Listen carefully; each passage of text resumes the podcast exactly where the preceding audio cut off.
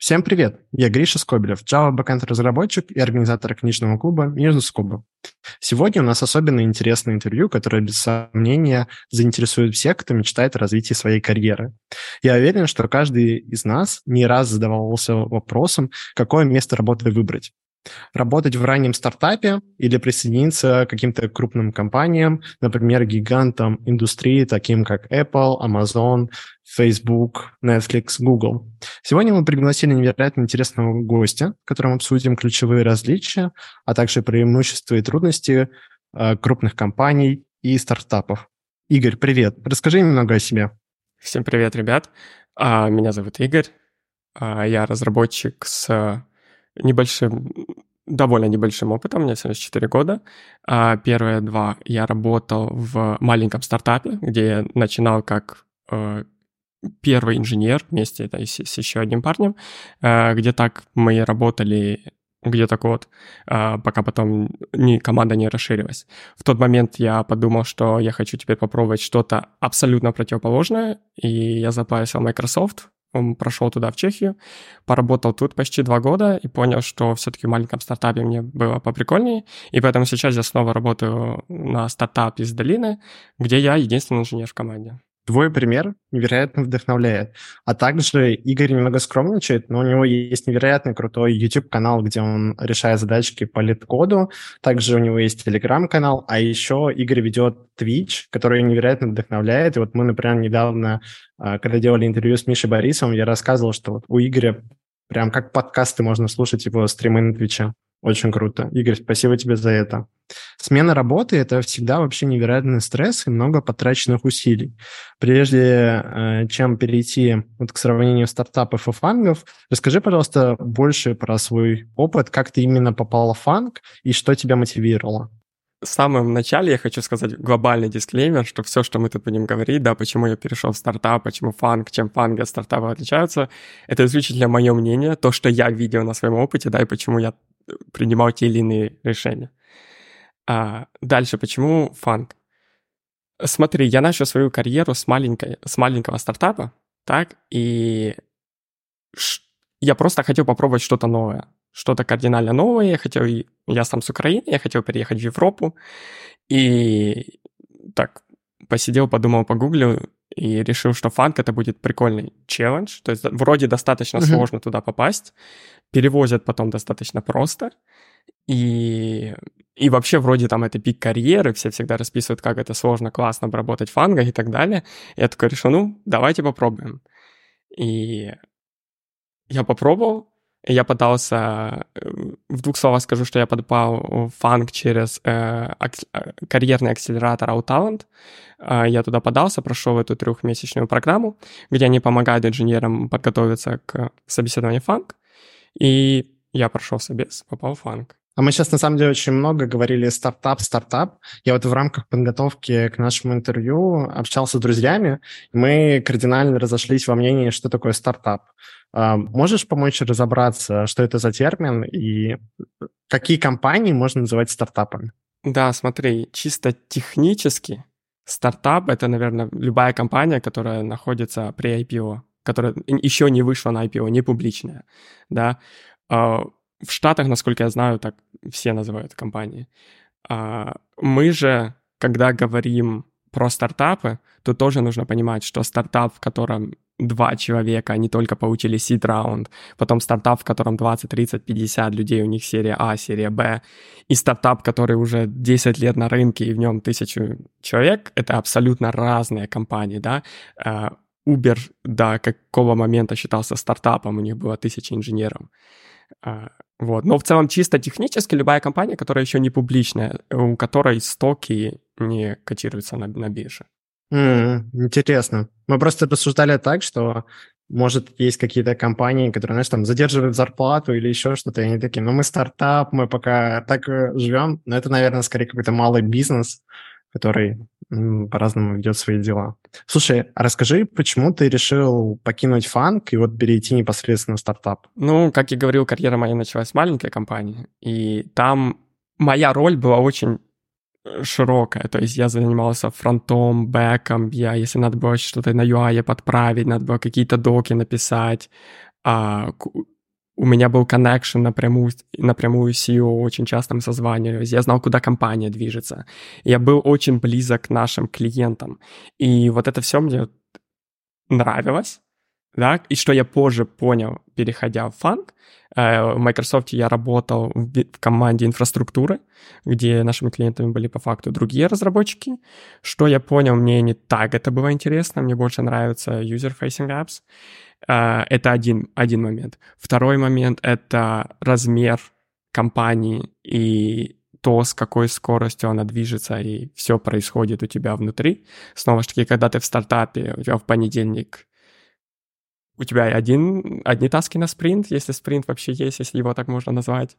В среду утром CEO проснулся, вау, нам срочно нужно вот это, все эти таски отменяются, все, весь планинг летит, и ты делаешь что-то другое, и мне почему-то это нравится, я знаю, многие люди, типа, у них горит от этого, меня, наоборот, это немного заряжает. Мне это нравится.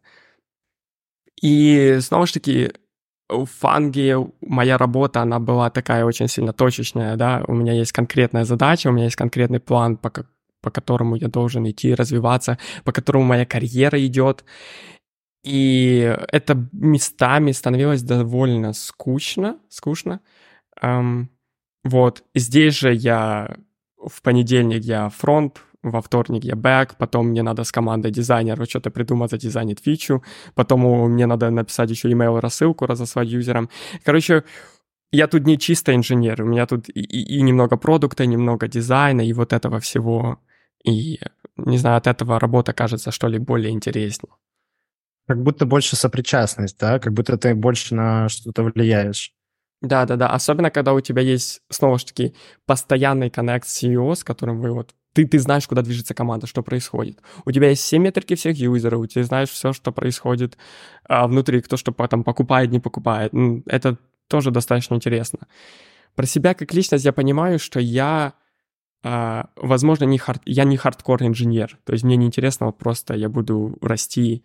А, снова же таки, вот работая в Microsoft, у меня был выход на огромное количество супер хардкорных инженеров, да, людей, которые по 20 лет на своей должности, которые там знают э, все технические нюансы вдоль и до.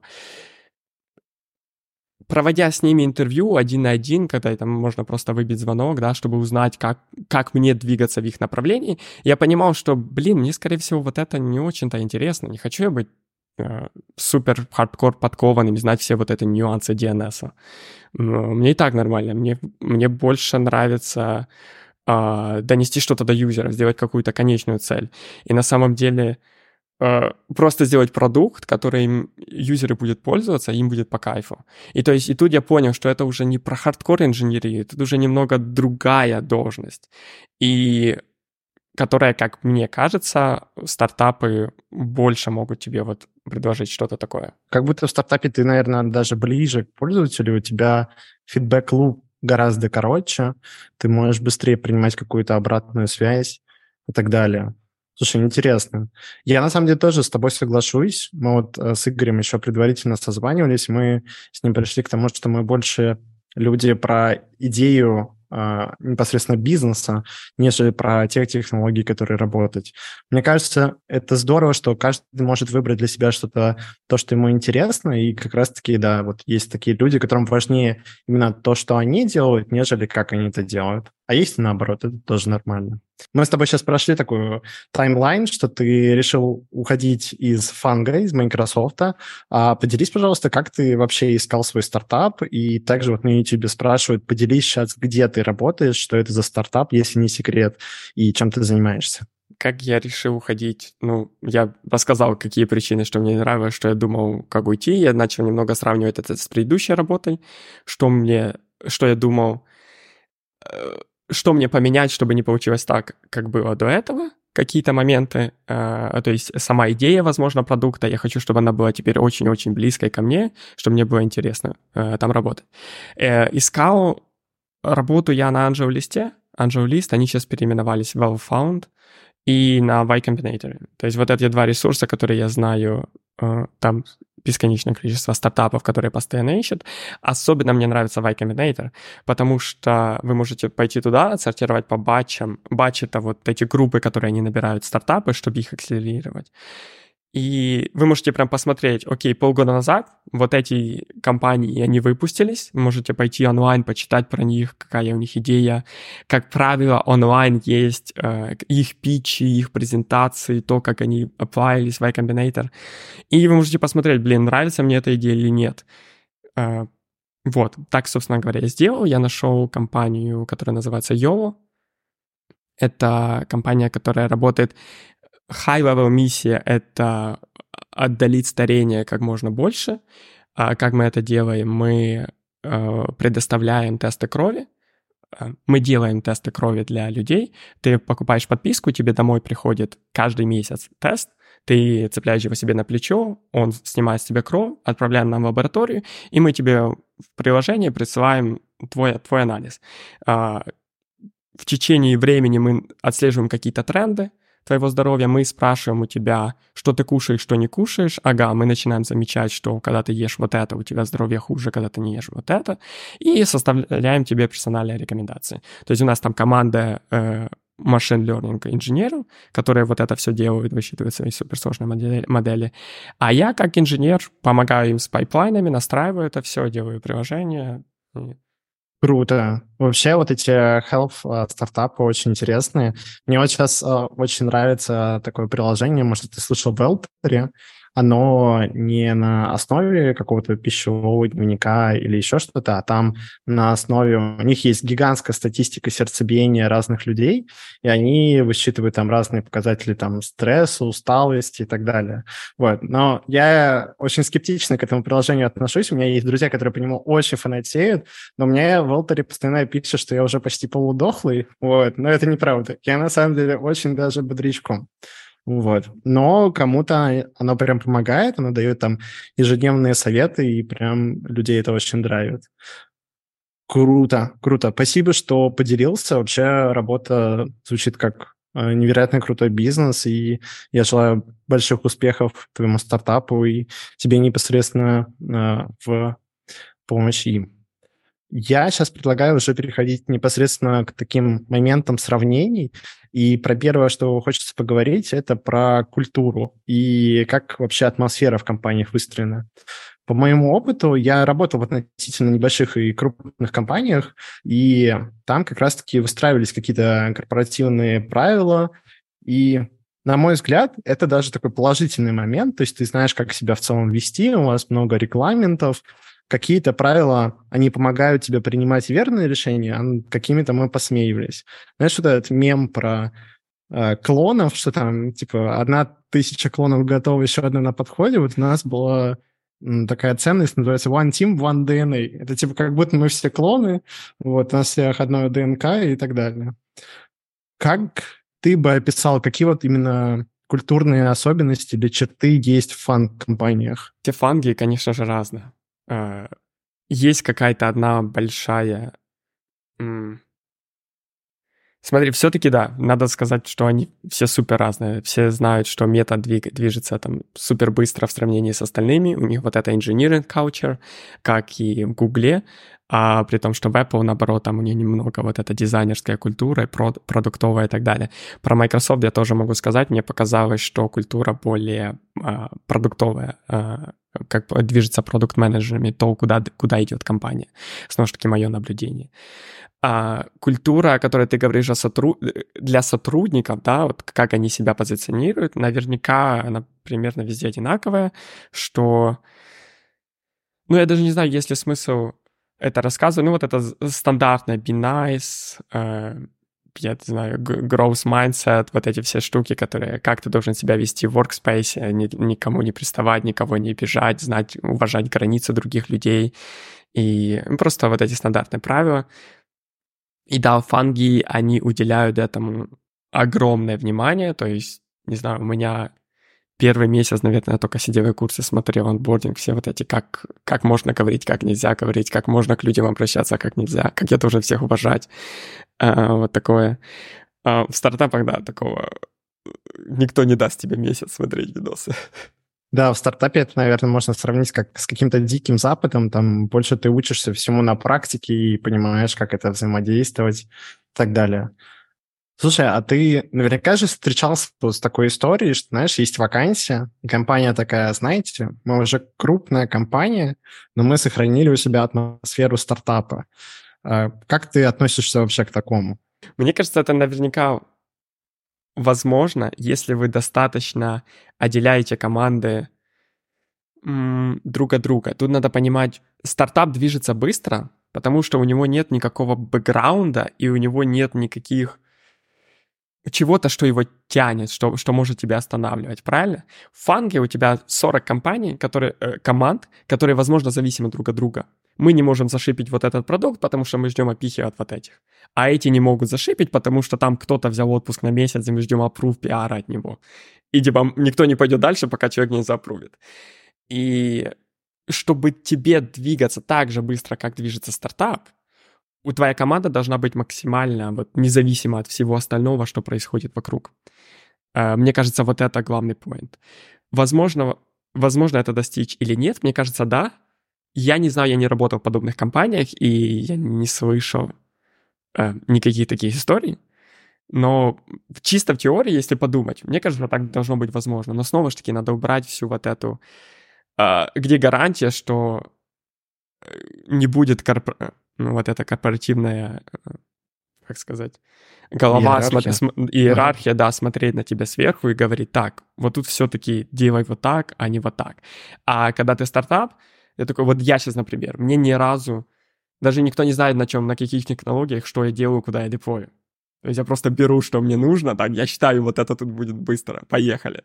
Мне не нужно делать митинг, так, ну сейчас я приведу тех лида соседней команды, чтобы он мне ревью сделал, и вот это все. Я такой, нет, завтра в проде этот сервис должен быть, сегодня даже гита еще нет.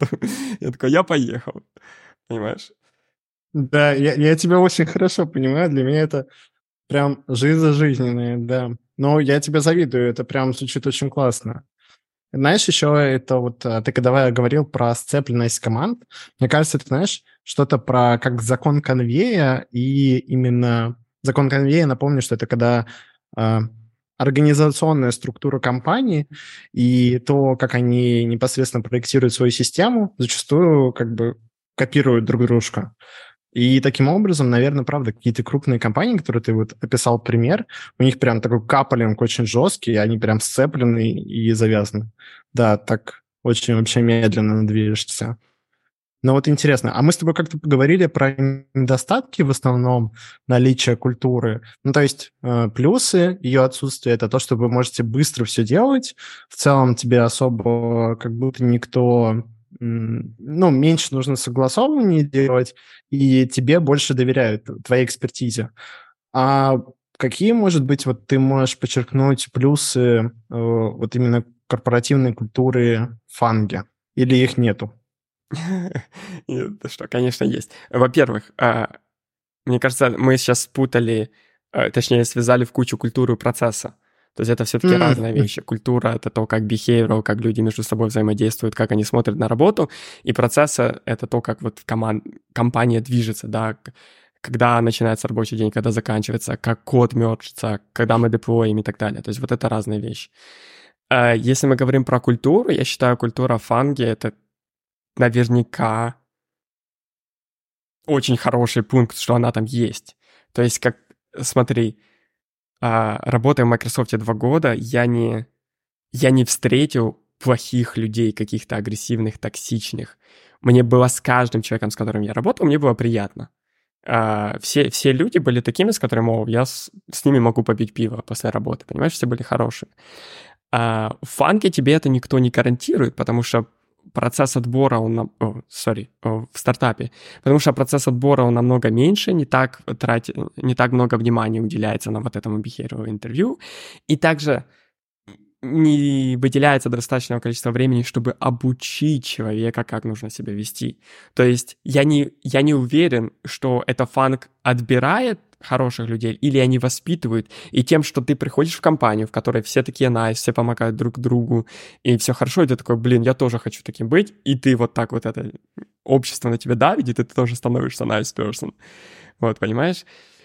в стартапе этого же тебе никогда никто не будет гарантировать. Как правило, чем меньше компания, чем больше это драйвится э, executive team, вот эта команда CEO, кофаундеры и, э, вот эти все товарищи.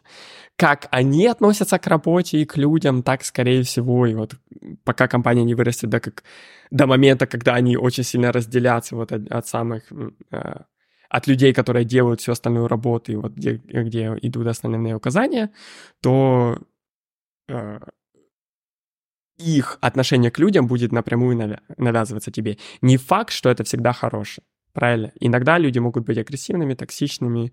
Иногда кто-то работает по воскресеньям, и хочет навязать, чтобы все работали по воскресеньям, а вы такие, я не хочу. В фанке так, такого, скорее всего, не будет. Я тоже это замечал, что, условно говоря, от а, основной вот верхушки, от кор того, кто делает бизнес, зачастую, да, все остальные берут манеру поведения. Например, если там главные борды, они не включают камеры, на созвонах, то, скорее всего, никто не будет включать камеры. Это такое интересное.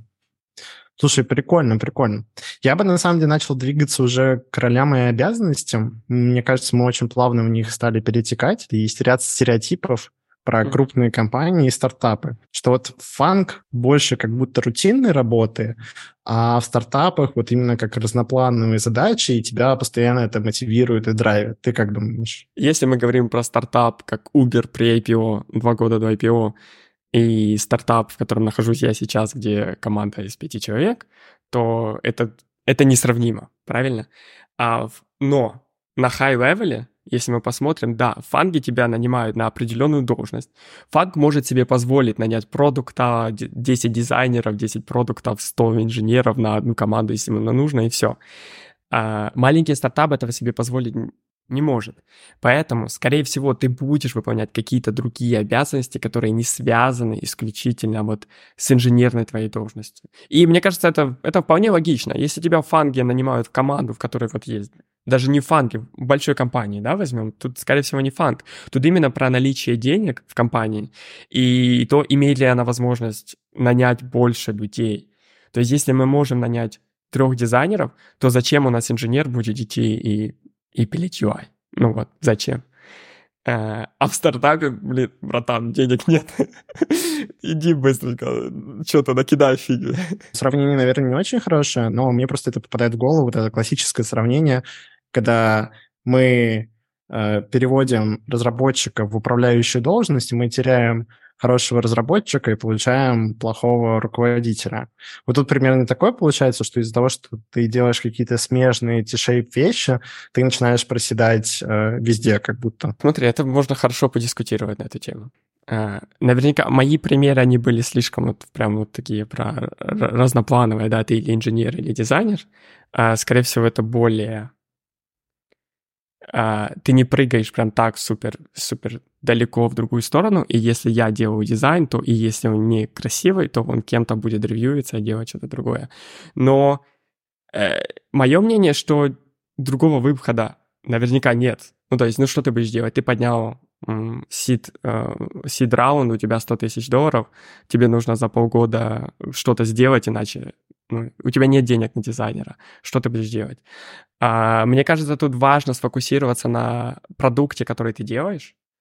И если ты делаешь такой продукт, который с средним дизайном или там средним еще чем-то не взлетает, то, скорее всего, твой продукт не сильно выделяется на рынке, он, он не конкурентоспособен, правильно? А, то есть вот я приведу пример в свою компанию, в которой я сейчас работаю технологии, которыми э, конкретно то, что делаю я, оно не является чем-то конкурента, эм, чем-то уникальным для нашей компании. Мы делаем приложение, но это не наш продукт. Мы там, у нас есть сервера, у нас есть базы данных, да? Но наш продукт — это тесты крови. Если у нас э, и наши лаборатории, вот те, которые мы создаем, если у нас будет, будет недостаточно красивое приложение, но у нас лучшие тесты крови в Штатах, то все забьют на то, что у нас недостаточно красивое приложение. Или то, что оно, блин, работает на пару секунд медленнее, потому что инженер недостаточно хорошо продумал алгоритм, потому что, ну, там не backend ер, он frontend ер, ему пришлось написать этот endpoint. Да, он медленнее работает. Но мы-то проводим тесты крови, и все деньги мы вкидываем туда. И поэтому я думаю, тут важно увидеть то, в чем твой стартап уникален, какая твоя идея, миссия, что, какую проблему ты хочешь решить, и все деньги кидать в нее. А все остальное, оно будет просто не так важно. И если ты решишь вот эту свою основную проблему, ты найдешь продукт market fit, а у тебя пойдут клиенты, ты поддымешь следующий раунд A, B, C, наймешь дизайнеров, и у тебя все будет хорошо. Google до сих пор где-то попадаются экраны, где у них инпуты вот эти с 2000-х годов, правильно? Но в целом-то они передизайнили все. Вначале это их не останавливало. Да, вот в крупных компаниях там часто есть выделенный отдел DBA, есть выделенный отдел DevOps, есть разработка. И это там три разных отдела. Они там иногда с собой как-то сообщаются и так далее. Но я вот видел, на мой взгляд, как будто лучше люди работают, когда вот разработчик, он, например, и DevOps занимается сам, то есть он там выстраивает pipeline CI-CD, он лучше понимает, что он именно конкретно хочет сделать в своем пайплайне, он быстрее его может менять и понимать, вот мы там, условно говоря, хотим затащить новый статический анализатор, и мы не договариваемся с DevOps, что они его добавят, но ты сам идешь и ручками меняешь. И то же самое с базами данных, но там, конечно, есть такие проблемы, что данные это вообще как основной камень преткновения любого бизнеса, вот, поэтому, да, обычно все-таки выделяют отдельных людей, чтобы не доверять данные э, в одни руки, чтобы кто-то их прошляпил. Я, насколько понял, тебе нравится, да, что задачи такие очень разноплановые? Да, да. Я считаю, вот это и позволяет стартапам, скорее всего, двигаться быстрее, что ты не ну, ты не зависишь от кого-то другого, ты не зависишь от команды, да. Тебе нужно сделать твой endpoint, ты не ждешь, пока DBA там тебе добавит вот эти поля в базу или еще что-то задеплоить. Ты сам пошел, сделал и полетел дальше. В стартапе есть ли возможность именно попробовать какие-то э, там технологии на острие ножа? Вот. Или там больше история про то, что вот вы бежите, вам нужно быстрее сделать фичи и делать это на том, чем вы умеете, на то, что знает команда. Мне кажется, очень сильно это зависит от культуры. А, от того, кем этот стартап создается. Приведу пример, если бы я э, был, не знаю, фанатом Хаскеля. И я бы сейчас все делал на Хаскеле вот просто. Потому что, ну, у меня... Я хорошо знаю Хаскель, я быстро на нее все напишу, правильно? А, моя компания понятия не имеет, да, что такое Haskell и что я делаю для них. Понимаешь, что я делаю с компанией и как бы, да, э, как мы дальше будем нанимать людей. А поэтому вот зависит от вот этого, от культуры что мы идет ли вообще рассуждение о том, какие технологии мы используем, какой стек и так далее. А, не знаю, что... Мне кажется, что это нормально использовать. И снова же таки, технологии на, на острие ножа, э, что ты имеешь в виду под этим? Ну, там какой-нибудь самый новый модный фреймворк использовать, самый модный новый язык использовать и так далее. Да, я ну, думаю... Задумываться... Это... Угу. Э, мне кажется, это абсолютно нормально так делать. Собственно говоря, я так, э, я так всегда делаю, если я вижу, что новая технология, она закрывает какие-то болевые точки старой технологии, то, конечно, я ее выберу. Я не думаю, что тебе будет прям так сложно выучить что-то новое. И, если ты не прыгаешь, вот ты всю жизнь писал на C++, а сейчас ты решил на Haskell написать, потому что это что-то новое. Ты слышал, что Haskell быстрее, там, или это я так рандомно сказал, ну ты понял, понял смысл. Скорее всего, ты будешь э, брать новые технологии, которые плюс-минус ты слышал о них, или ты знаешь, как их имплементировать, или еще что-то, поэтому это не должно тебя сильно застопить, а для компании, ну, наоборот, это выгодно, потому что если технология на острие ножа, значит, скорее всего, они что-то решают какую-то проблему, а если мы сможем решить проблему быстрее, чем ее решают наши а, конкуренты, которые еще на старых технологиях, то для нас это только в плюс. Иногда бывает, что решают, знаешь, какую проблему? То, что, например, с наймом. Вот, обычно mm-hmm. очень такая крутая фишка, что вы нанимаете кого-то э, за счет того, что он у вас используется там новый модный язык. Я вот, например, из мира Java могу сказать, что если вы пишете в вакансии Kotlin, это прибавляет к ее привлекательности там плюс 10 или 20. Да, бывает, знаешь, как будто наоборот стараются выбрать какую-то технологию, которая не прям современная и модная, а больше обкатанная для того, чтобы в долгострой смотреть, то есть э, сразу же начинает строить какую-то более стабильную систему. Просто мне кажется, если использовать новые технологии, там получается, что вы там написали, и, возможно, будете потом это еще переписывать, потому что вы это там писали так, как еще не было закреплено практиками и так далее. Я тебе У гарантирую, нас... что вы будете переписывать 100%, вне зависимости от того, на чем вы напишете. А, ну хорошо, 100% это, да, я так сказать, 99. Высок шанс, и снова же таки мое личное мнение, но это то, что я видел. В первом стартапе, где я работал, я не знаю, сколько раз я одно и то же переписывал, а потому что просто меняется видение, тебе там нужно вот это.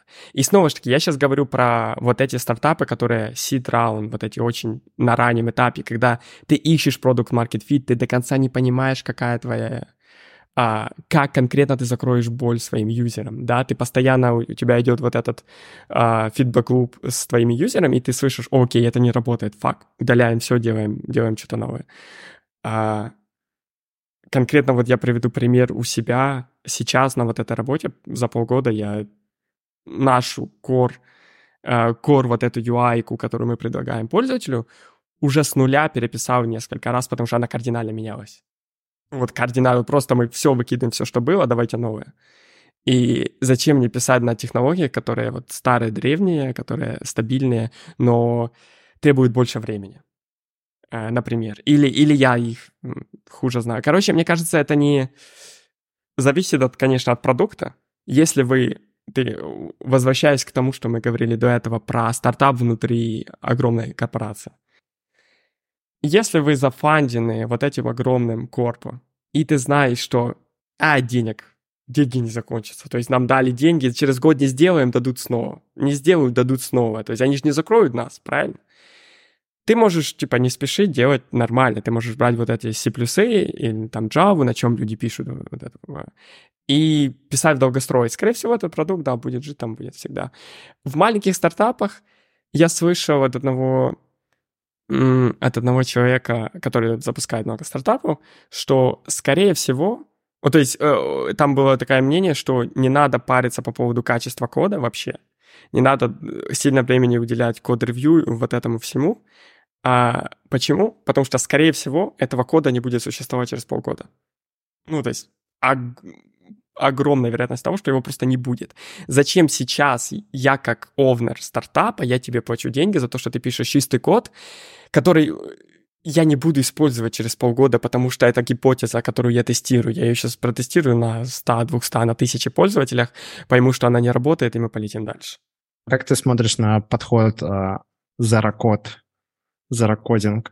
Его вообще стартаперы как-то используют? Да, у нас сейчас этого э, много. Много. Я, я до этого был очень скептич, скептично относился. Я думал, что это какая-то... Я слышал, но я типа такой, да что не верю, не может. Сейчас и достаточно много использую таких тул, а, для построения там дэшбордов каких-то, например, для стягивания всех-всех данных со всех-всех ресурсов, которые у нас там есть. Да, и, имейлы, страйпы, еще какие-то third party, вот это все, для того, чтобы стянуть это в одну, в одну тулу, в одну базульку. А, и это работает достаточно прикольно, быстро, да, я могу на UI чисто drag and drop получить, что мне нужно. И самое главное, снова же таки, потом может прийти не технический человек, а подумать, какие данные ему нужны. И, кстати, сейчас вот я юзаю один э, стартап, который они поддерживают прям UI -ку вот эту и, и агрегирование данных с помощью GPT. То есть я как инженер, я за полчаса я при connect ил все наши, стра... Э, все наши данные, все наши pipeline ы, потом заходит продукт человек, он пишет, мне нужен report, который там сагрегирует вот эти вот эти данные, оно ему все вот это собрало прямо на UI, создало, все, у него есть вот эти report ы, все, он пользуется. Zero code. И поэтому для продукта это офигенно. В долгосрочную а мне кажется, это не очень круто. В инженерии у нас уже есть очень много best practices, которые там код-ревью, э, гид. Мы знаем, как сравнивать и вот эти исторические, мы знаем, как откатываться новые старые версии. Эти тулы еще не все решили эти проблемы. А, много проблем с э, когда код ты пишешь прям э, на лету в каком-то попапе. А, непонятно, как он валидируется, не валидируется, линтер и вот это все. А, очень много нерешенных у них проблем, но мне кажется, это очень классное решение. Если это подходит для вашего бизнеса, это можно использовать. В долгосрочную, когда будет команда со 100 человек, я не представляю, как этим пользоваться. Спасибо, что поделился. Это интересная вообще тема. А, я, на самом деле, хочу немножко откатиться назад про сравнение гибкости инноваций в крупных компаниях. Вот у меня был опыт, где в крупной компании, казалось бы, вы там работаете над какими-то более уже, ну, такая рутинная работа, уже такие фичи, ability, как будто вот тут-то можно проводить какие-то эксперименты, внедрять какие-то новые библиотеки, подходы и технологии. Но вот я сталкивался с тем, что весь технологический стек, он был закреплен, то есть были конвенции, а, их можно было, конечно, расширять, но тебе бы никто не позволил production код писать на чем-то новом. То есть это все строго проходило там архитектурный комитет, там, не знаю, обсуждение backend еров и так далее. То есть были некоторые фильтры, которые нужно было пройти. Вот поделись, как у тебя в Microsoft было? Примерно так же или как-то все было попроще? Примерно так же. На high-level, да, все было очень... А, надо еще понимать, что я был в команде инфраструктуры всего офиса, всего офис 365. И поэтому любое изменение там могло очень-очень много беды наделать. И поэтому, да, все было, все было достаточно медленно. Любое крупное изменение, которое должно быть... Скажем так, я даже за, за свое время там я не сделал ничего крупного. А, чтобы действительно вот глобальный там новый сервис поднял или еще что-то. Были скриптовые какие-то проекты, когда мне нужно было DNS-зоны мигрировать, то там у меня была плюс-минус свобода, потому что там я мог на любом скриптовом языке что-то написать. Главное, снова чтобы кто-то это проверил, запрувил.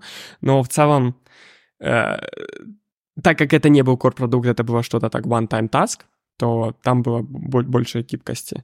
А в целом, да, в core-продукте ты, ты, так, ты так просто ничего не поменяешь. Ты любое изменение делаешь, у тебя на ревью, в код-ревью закидывается 40 человек, и, они все должны тебе галочку поставить. И ты такой, я не соберу это никогда. Это такой просто abandon.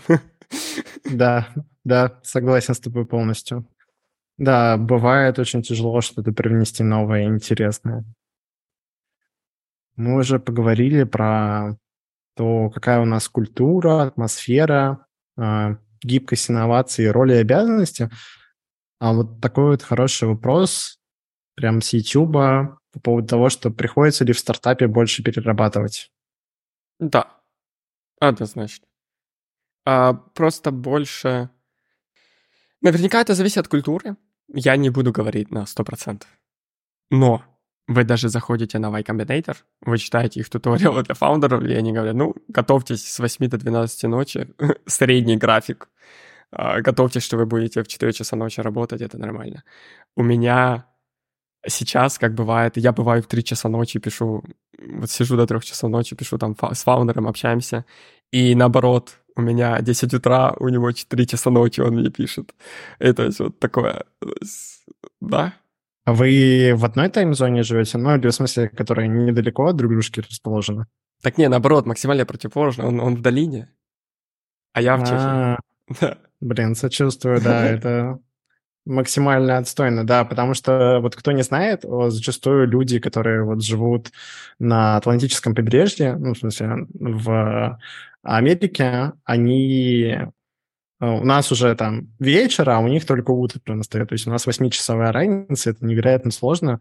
Особенно невероятно сложно еще со спикерами состыковать время. Так что, да, а хочется за таких спикеров еще больше лайков и плюсов.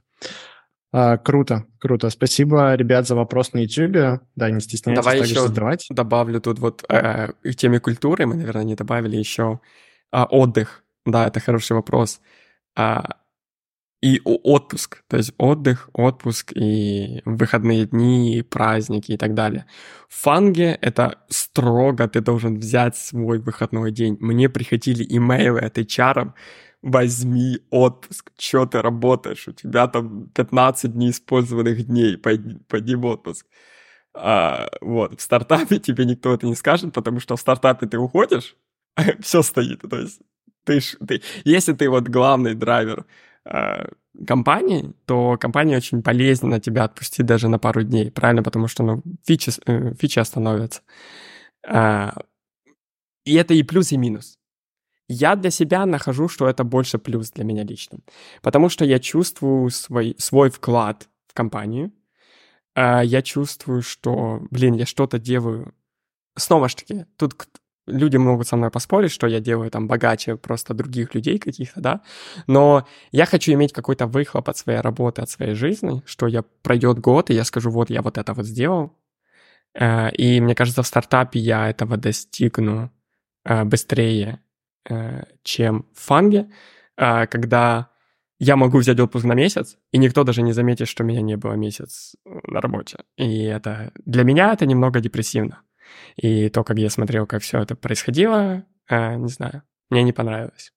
А вот эти переработки, они как-то поощряются вообще в стартапе? Что, что ты за них получаешь? Ты получаешь бумажные деньги, э, стоки. Ты получаешь вот эти stock options, которые потом, если стартап выйдет на IPO, то вау, ты молодец, ты Э, как вот эта история, после того, как Google вышел на IPO, у них там в первый день под офисом было 100 ламп стояло или что-то такое. Э, все, все резко стали супер богатыми. Ну вот тут примерно такая же ситуация. Э, ты, ты в стартапе, ты работаешь за идею ты, ты веришь. Если вы не идейный человек, и вы не готовы так, я, я за вот эту идею готов очень много работать и перерабатывать, то, скорее всего, в стартапе вам будет больно. И, вот, и возможно, другим людям, которые такие, да, которые там, им тоже будет не очень... А, скажем так, весь, все движение компании может останавливаться. Вот я просто приведу вот этот пример, когда в фанге, вот смотрю, в Microsoft сколько я э, был, я ни разу не видел, чтобы в субботу-воскресенье кто-то... Ну, если у нас не на онколе и там что-то не упало, да, какой-то сервис, никто ничего не делает в суббота-воскресенье. Все выключено. А здесь суббота все работают, воскресенье все работает, у тебя чат летит. А, то есть, и ты уже такой, хм, работаю я или я не работаю? А, моя команда работает, люди, люди делают импакт, да, люди, люди что-то делают. И тут уже вопрос тоже к тебе. А будет ли тебе комфортно работать в такой среде, когда вот все работают там в субботу, а ты там хочешь взять выходной? И снова же таки, тут вопрос к менеджменту и культуре этого стартапа, да. Может, они нормально скажут, так, конечно, чего ты что, не работай в субботу, воскресенье, как ты хочешь. А возможно, будут на тебя смотреть с укором, типа, ага, ты не работаешь в субботу, не командный игрок. Наверное, наверное ты нам не подходишь. Вот тут еще можно пунктик понять. И хочешь, я еще добавлю еще один пункт вот тут? Давай. Потому что ты не командный игрок, ты нам не подходишь. Отжигай. В стартапе тебя могут уволить только вот, вот так вот. Им же, им же ничего не мешает тебя уволить. В фанге тебя очень сложно. Ев... Я не знаю, как в Штатах, но в Европе тебя очень сложно уволить. Прямо Твой менеджер пройдет через 10 кругов ада, чтобы тебя уволить. Ему надо будет собрать бумаги, доказать, что ты не перформишь. А ты потом еще возьмешь ему на зло один месяц заперформишь, и у него вся статистика твоя упадет, и ему опять надо ее собирать. Понимаешь? В стартапе типа такой, блин, ты мне не нравишься. Кик. Все.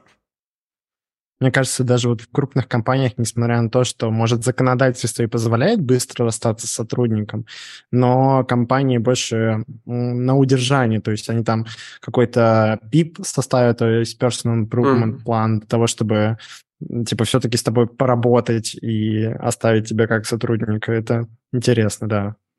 А вот раз мы затронули такую тему зарплаты и денег, и бумажных денег, я спародирую Дудя и спрошу про зарплаты. У нас вопрос YouTube.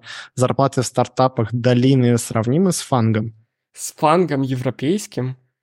А, ну, да. Допустим, да. Если вы получаете э, напрямую со штатов, вы нормальный контракт себе выбили, то да, вполне реально э, получить э, что-то сопоставимое то, что тут в Европе. Потому что, вы понимаете, в Европе гораздо меньше зарплаты, чем в США, и в фангах тоже. В Европе не во всей, мы не берем в, в пример Швейцарию, где там такие же, как и в Штатах, а то иногда и больше. Эм, вот. Я ответил, а зарплатные? Я думаю, ты ответил. Я думаю, все, кому интересно уже именно какие-то конкретные зарплаты, они, наверное, могут пойти посмотреть на сайт там Glassdoor или Levels. Mm-hmm. А, Зарплаты там... фангов, да, они публичные, вы можете пойти посмотреть по региону на Levels of AI, отсортировать и увидеть, сколько там в Европе а, получают инженеры.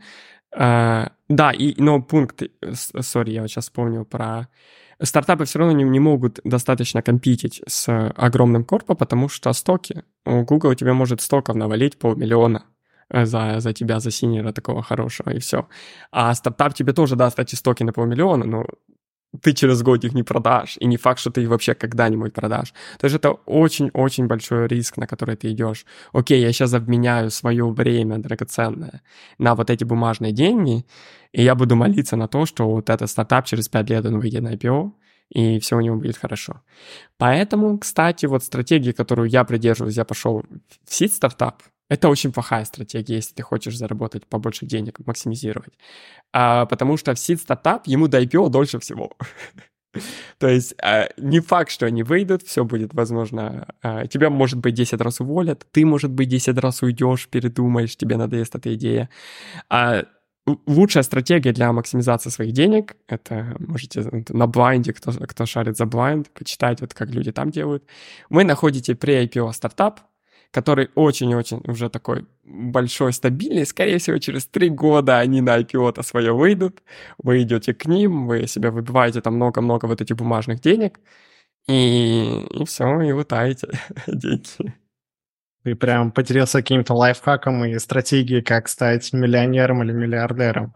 Круто. Какой бесценный опыт. Я прям держу кулачки за свой стартап. Я уверен, что все получится и все будет круто опять же, не отходя от вопроса про деньги, а как... Ну, то есть обычно крупные компании, они, скорее всего, э, проще рассказывают тебе про свою вилку, ну, то есть ты там их спрашиваешь, какая у вас вилка на данную позицию, и они тебе говорят, и ты такой, окей, не окей. А вот в случае с стартапом, они же, их, наверное, цель — это заплатить как можно меньше и получить крутого чувака. Не знаю, как, как у тебя был вот опыт э, обсуждения зарплатных ожиданий? Ну, мне кажется, так везде. Заплатить меньше, получить более качественного человека. И фан фанги тоже. Э, в плане у меня зарплатных ожиданий, ну, все очень просто. Вилка была указана в вакансии. Э, я пришел, сказал, сколько я хочу. Это подходило под вилку, все. Ничего сложного. Um, в плане если у них нет вилки или, или они не хотят сдавать сколько, сколько вы хотите, то я бы, наверное, советовал не идти туда, потому что стартап это тяжело, вам придется много работать, высок, высок шанс, что там э, что-то пойдет не так. Вот я приведу пример. Э, помнишь, месяца четыре назад Silicon Valley банк, он обрушился. Да, Там да. очень много компаний в IC, они держат вот наших, э, компаний наших партнеров, они там задерживали зарплату, потому что ну, у них не было вывода, доступа к деньгам. То есть вот тут еще, да, такой пункт. Возможно, будут вот задержки из-за каких-то вот причин. Инвестор не доплатил. У вас э, бизнес-план там как-то плохо рассчитан, вы не... Про... Я слышал такие истории, когда менеджмент думал, что у них burn, burn rate еще есть на 3-4 месяца, а, а по факту деньги закончились через неделю, и им нужно срочно поднимать фанинг, фанинга нет, чем вам платить. То есть, возможно, будут задержки, а никто не гарантирует, что у вас будет повышение в зарплате и так далее. А, посмотрите еще прикольный сериал We Crushed, We Crush, что-то такое про WeWork про историю WeWork Apple снял сериал, вот про стартап, да, как там вся история, как он с нуля до, до IPO, как они прошли, как они зарплаты сотрудникам платили, как они получали свои стоки, и многие сотрудники думали, что они станут миллионерами, а прям перед IPO многих уволили, и все люди, которые большинство времени потратили сколько лет своей жизни, перерабатывали, а, отдали жизнь компании, они остались ни с чем потому, они, они недополучали зарплату, потому что они же выбрали стартап, и их потом еще уволили. А, поэтому, да, тут, тут сложно. А, делайте то, что вам а, комфортно, то, что вы считаете подойдет для вас. То есть не надо... Не знаю, я, я выбрал этот путь, потому что во-первых, мне по кайфу сейчас. Я намного лучше себя чувствую, находясь в этой компании. Вообще я могу сказать, что это сейчас из всех работ, где я работал, вот это самое интересное э, для меня. И по деньгам тоже, тоже мне абсолютно комфортно, я не чувствую. У меня нету каких-то супер сверх ожиданий от денег. То есть я... У меня есть еда, у меня есть крыша над головой. Э, то есть мне главное жизнь свою жить по кайфу. Ну вот что я думаю. Это прям какая-то золотая цитата, мне кажется, ее нужно прям обрамить в рамочку и повесить, да, согласен. Прям, да, занимайтесь тем, что вам нравится, и, условно говоря, не важно, что компания там... Может, это не фан компания, или наоборот фан. Если вам в ней нравится и комфортно, это же самое главное. Круто. Спасибо, что поделился. А я тебя правильно услышал э, твоим рассуждением, что получить карьерные какие-то повышения, развитие в стартапе и тем более early stage стартапе гораздо сложнее, чем в FAANG е? Смотри, что такое карьерное развитие? Давай определимся. Это просто title в LinkedIn? Или, нет, нет, или нет, это твои реальные знания? Ну, например, э, ну да, ты, условно говоря, на работе, ты делаешь много, и ты растешь, например, ты был senior backend ером, и ты вырастаешь, например, в tech lead а или CTO mm-hmm. даже. Вот, потому что ты там у самого основания.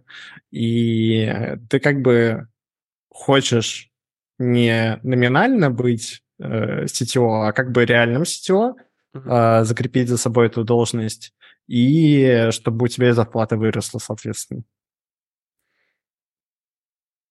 Давай, давай обсудим, как это происходит в фанге, а потом обсудим, как это происходит в стартапах. В фанге все очень просто. То есть все расписано, ты приходишь в Microsoft Build Doc, как, как получить рейс, как мне перейти на новый уровень. У тебя есть список обязанностей, что ты должен сделать. Ты работаешь по ним, ты предоставляешь доказательства менеджеру. Вы с менеджером вместе сотрудничаете для того, чтобы построить вот этот кейс, что вот я молодец, я работаю как senior, дайте мне senior а.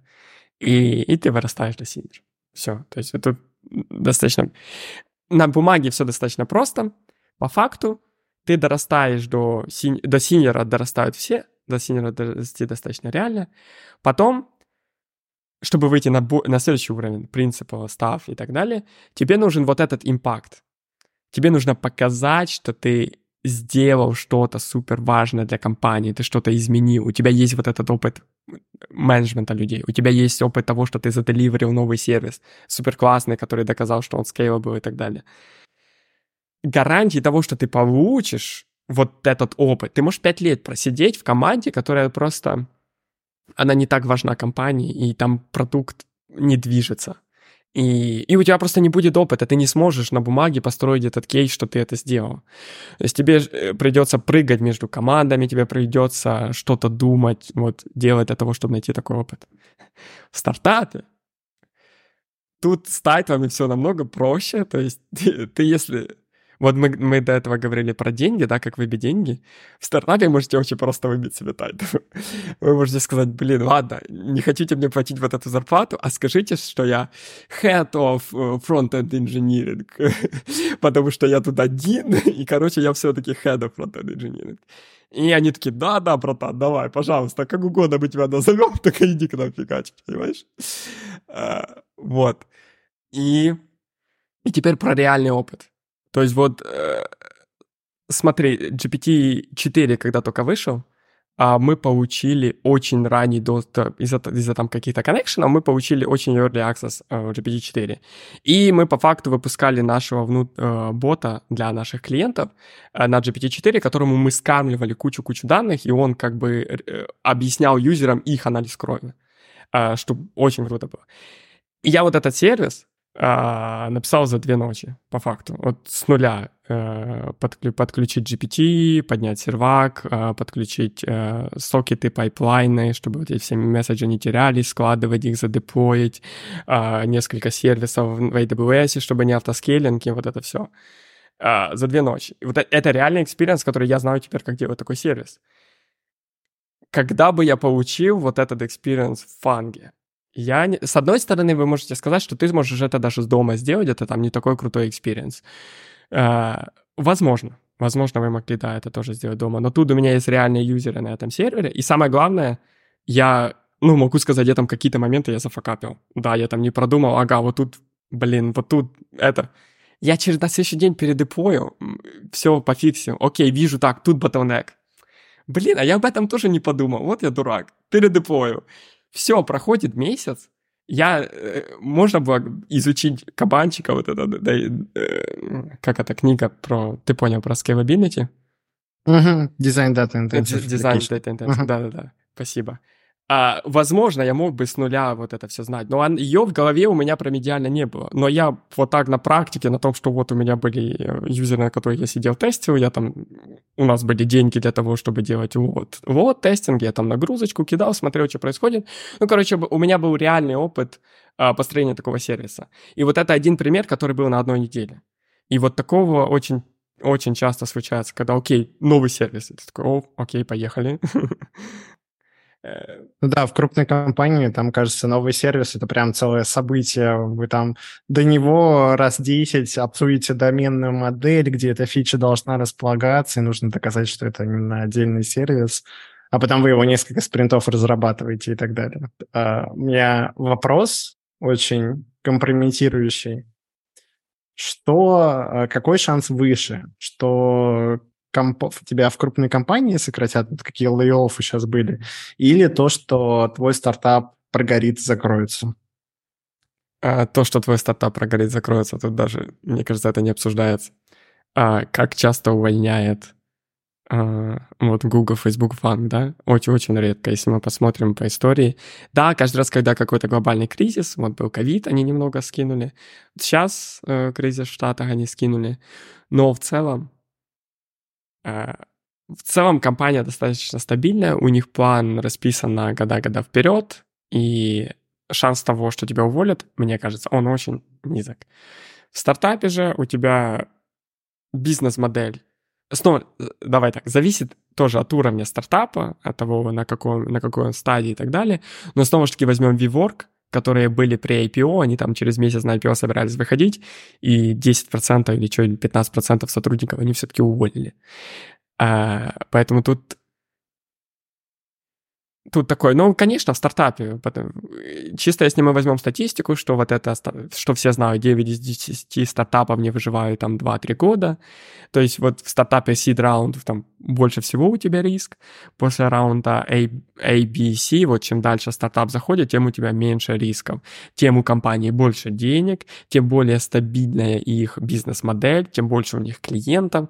И, скорее всего, они тебе ну, деньги у них не закончатся. То есть почему происходит увольнение? Компании нет на тебя денег или компании не нужен твой продукт, который ты делаешь внутри этой компании? Вопрос, какой шанс того, что у Microsoft Microsoft решит закрыть офис, или что Microsoft скажет, у меня нет денег на, на сотрудника, тут, который офис напилят. Ну, типа, он маленький. А теперь мы возьмем no-name стартап, в котором 20 человек, которые что-то там делают. Какой шанс того, что у них не хватит денег? Ну, тут шанс уже намного побольше. Сейчас вот как раз-таки лей которые происходили, если читать более детально, по каким продуктам это проходило, то это на самом деле даже продукты, которые еще, ну, по крайней мере, у Гугла, они даже не анонсированы. То есть мы даже не знаем, что это за продукты, какими работали. А, мы даже не знаем, на какой стадии они находились. Просто там нанимали инженеров, и они работали.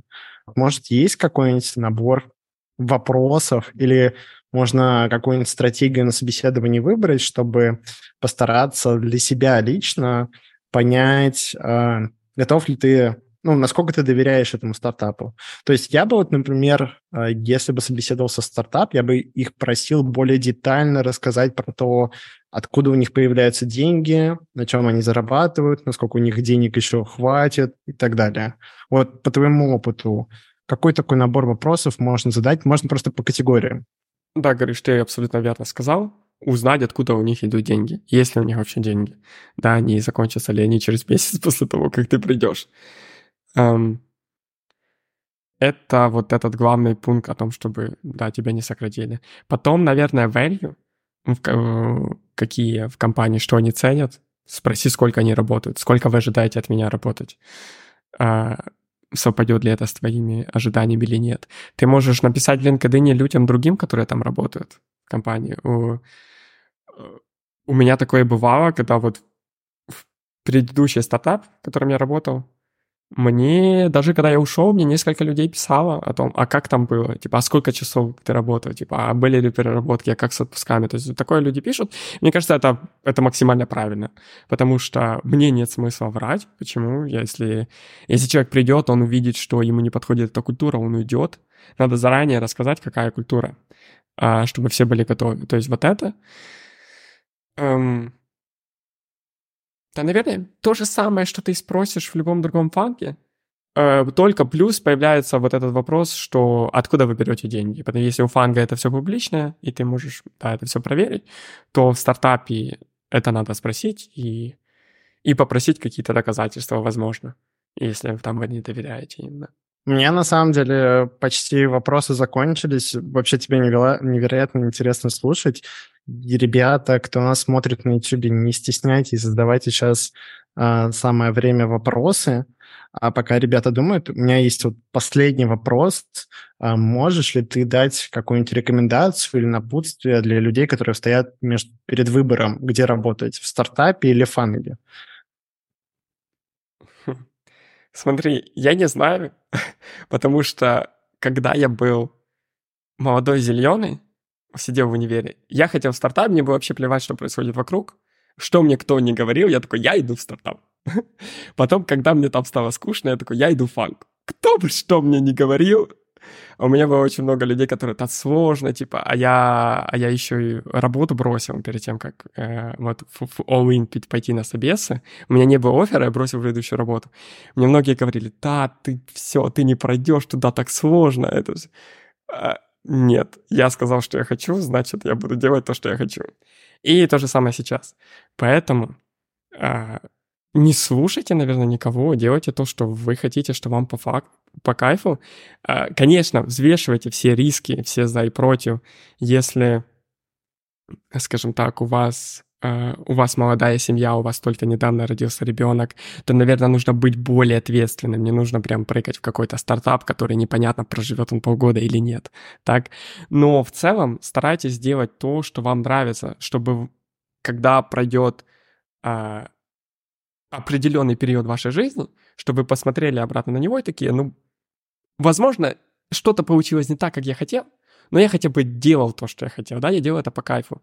Как э, я могу сказать для меня, мой experience в Microsoft был не то, чего я ожидал от него, то я себе прям супер высокие ожидания построил, да, там у меня все, я думал, я сейчас приду, там будет все как а, радуга, единороги, все прекрасно, правильно?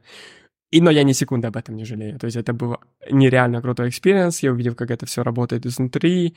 Я обрел нереальное количество друзей, знакомых, это все было по кайфу. В месте, в котором я работаю сейчас, тоже, возможно, есть что-то, что мне... Э, какие-то моменты, которые мне не нравятся, то, что меня не устраивает. Ну, мы люди, это нормально, нас всегда что-то не устраивает. Но глобально я от жизни кайфую, поэтому делайте то, что вам по кайфу. Е согласен, полностью плюсую. Да, это э, такая простая правда истина жизни. У нас на самом деле вопросов особо нету. Есть вот пара вопросов. А, первый вопрос задавали. Он немного не по теме, он больше про то, а, где ты учился алгоритмам. Писали в комментариях, что твои ролики на YouTube невероятно классные, ты очень круто все пошагово объясняешь, и вот спрашивают, где ты этому научился. Спасибо, ребят, кто писал э, за YouTube. Очень-очень приятно. Um, uh, алгоритмы я был очень глуп. В универе я не ходил, в универе я фрилансер. То есть э, курсы алгоритмы one-on-one в универе я пропустил. А потом, когда я начал готовиться в фанг, я понял, что опа, это есть такая, такая штука, как алгоритмы, это сложно. А я заплавился, я практически на той же неделе, в которой я принял себе вот это железобетонное решение, что я иду в фанк, я услышал про такую, про такую компанию, как OutTalent, которая программа, которая помогает э, программистам попасть в зарубежные топовые компании, такие как Google, Facebook и так далее. Я к ним сразу заплавился, у них был начальный собес по алгоритмам, которые я, конечно же, завалил, потому что я вообще не, не умею решать никаких задач. Я переподготовился, я целый месяц сидел, решал задачки, я подался к ним еще раз, И на этот раз я прошел вот этот минимальный бар, который нужен был. И там уже full time практически, вот мы с ними решали алгоритмы, там были менторы, программа э, и вот это все. Так, та, там я и выучил алгоритмы. Круто. Спасибо, что поделился. И еще один вопрос. А, в стартапах пишут тесты. Я бы, наверное, ну, это вопрос, а я бы, наверное, еще дополнил, что можно такой вот э, из технически привычных вещей не встретить в стартапе? Тесты. Эм, я скажу, зачем тестировать код, которого через месяц не будет? Э, Все. Если ты думаешь, что этот код будет тут через месяц, пиши тест. Молодец у меня, же таки, сейчас весь код, который, наверное, в проде, его не было пару месяцев назад там. И я сам, я очень много вещей вижу, которые их уже там, там не будет, да. А те, которые есть, тоже там половину не используются и так далее. А, а тесты, ну, я не знаю, сколько, много времени твоего займут. Это один ответ. Второй ответ. А, зависит от того, что ты хочешь тестировать. Если это какой-то твой core продукт, очень важный, как, например, вот у нас Data — мы очень наш коровый продукт по факту мы данные предоставляем с лабораторий. На них у меня тесты, конечно же, есть. Потому что вот эта ключевая пайплайна, когда я гоняю тесты, там, э, данные с лабораторий там, между какими-то серви- сервисами, она, скорее всего, сервисы будут переписываться, пайплайны, скорее всего, нет. Вот они все полностью затесчены, да, все, что там нужно делать.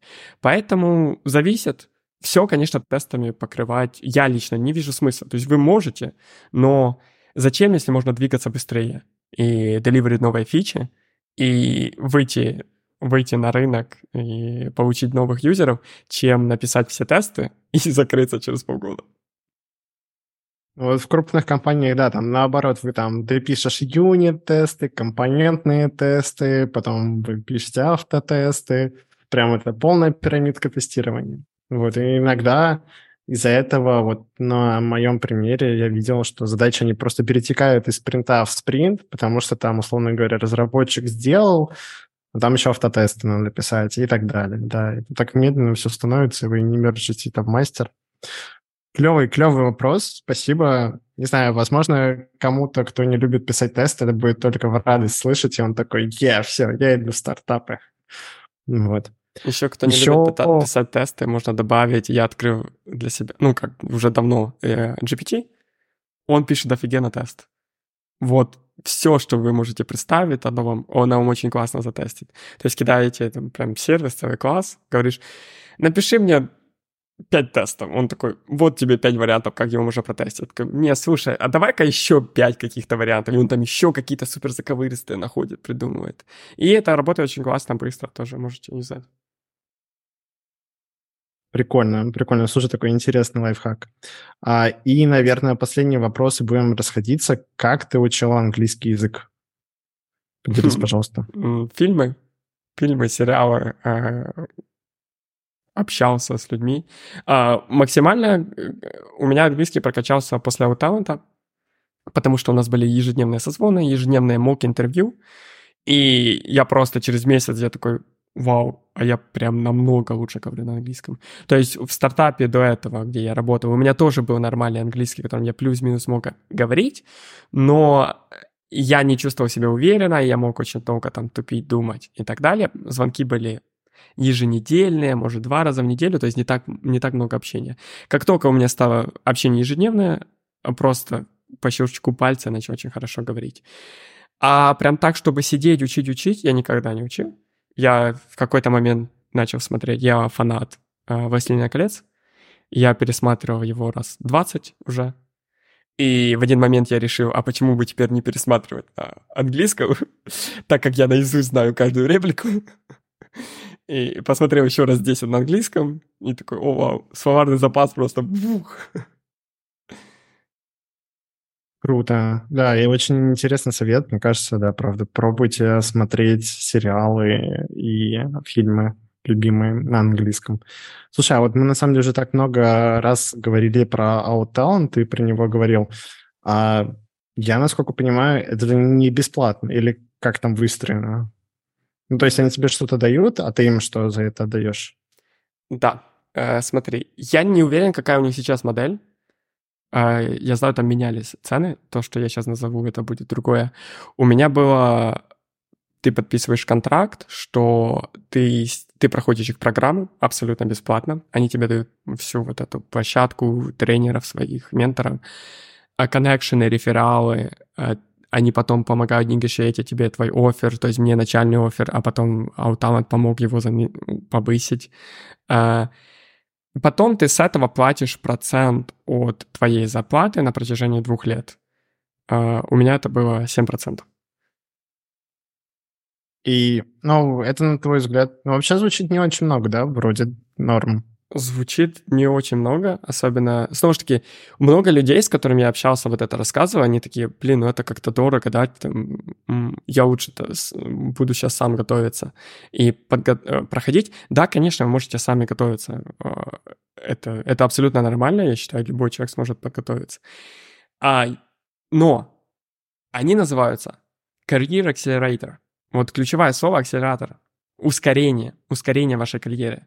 Я прихожу, day one, у меня звонки с принциповыми со Stripe, с Гугла, с Меты. Люди мне рассказывают, как там работают, как там устроены процессы, как все происходит, как, что я должен технически знать, понимать. Они мне лекции читают. И то есть вот это вау, незабываемый опыт и самое главное connection с ними. А потом следующий пункт тоже про, про деньги. Я так посчитал, я взял идеальный сценарий, что, допустим, я попадаю в Европу, у меня там будет 100-150 тысяч долларов зарплата в год, я там высчитал 7% от этого, так, получается, я им где-то отдам 20-30 тысяч долларов. И я такой, ну окей. Я сейчас вот, я в тот момент жил, э, жил в Украине, у себя в городе, в Николаеве. И я такой, хочу, готов ли я отдать сейчас 20 тысяч долларов, чтобы оказаться в Европе, оказаться в топовой компании и в окружении топовых людей и делать топовые продукты.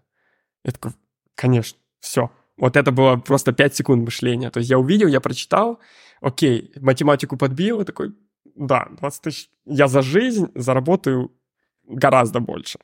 А то, что и так и получилось, они меня за 3, за 4, за 5 месяцев разогнали, я через полгода сидел в Microsoft. Come on. Круто, круто. Мне кажется, это самая лучшая реклама от Talent. А, круто. Ну, спасибо, что поделился. Я напомню, что мы вот все, о чем говорили в интервью, мы все ссылочки соберем, и они будут потом в посте вместе с видео. А на этом, на самом деле, вопросы на YouTube закончились. Игорь, тебя невероятно интересно слушать. Ты рассказываешь очень полезные и интересные вещи. Uh, хочется сказать тебе большое спасибо за стрим. Тут уже тоже на YouTube пишешь, что очень интересно, информативно было, и спасибо тебе. Uh, подписывайтесь на Telegram Игоря, на его Twitch, вот. А также, Игорь, я желаю тебе больших успехов в твоем стартапе и держу кулачки. Я уверен, что стартапом будет все хорошо, и uh, он продержится. И скоро мы будем вспоминать, как мы у миллиардера Владимира Игоря брали интервью, и какой он теперь богатый, и как классно все сложилось. Вот. Игорь, спасибо тебе большое за интервью. Было интересно. Спасибо большое, Гриша. Спасибо, что позвал. Было очень, было очень классно. Да, надеюсь, тоже было интересно. Спасибо, ребята. Да, на этом я предлагаю расходиться. Всем хорошего вечера и всем пока-пока. Еще услышимся. Всем пока.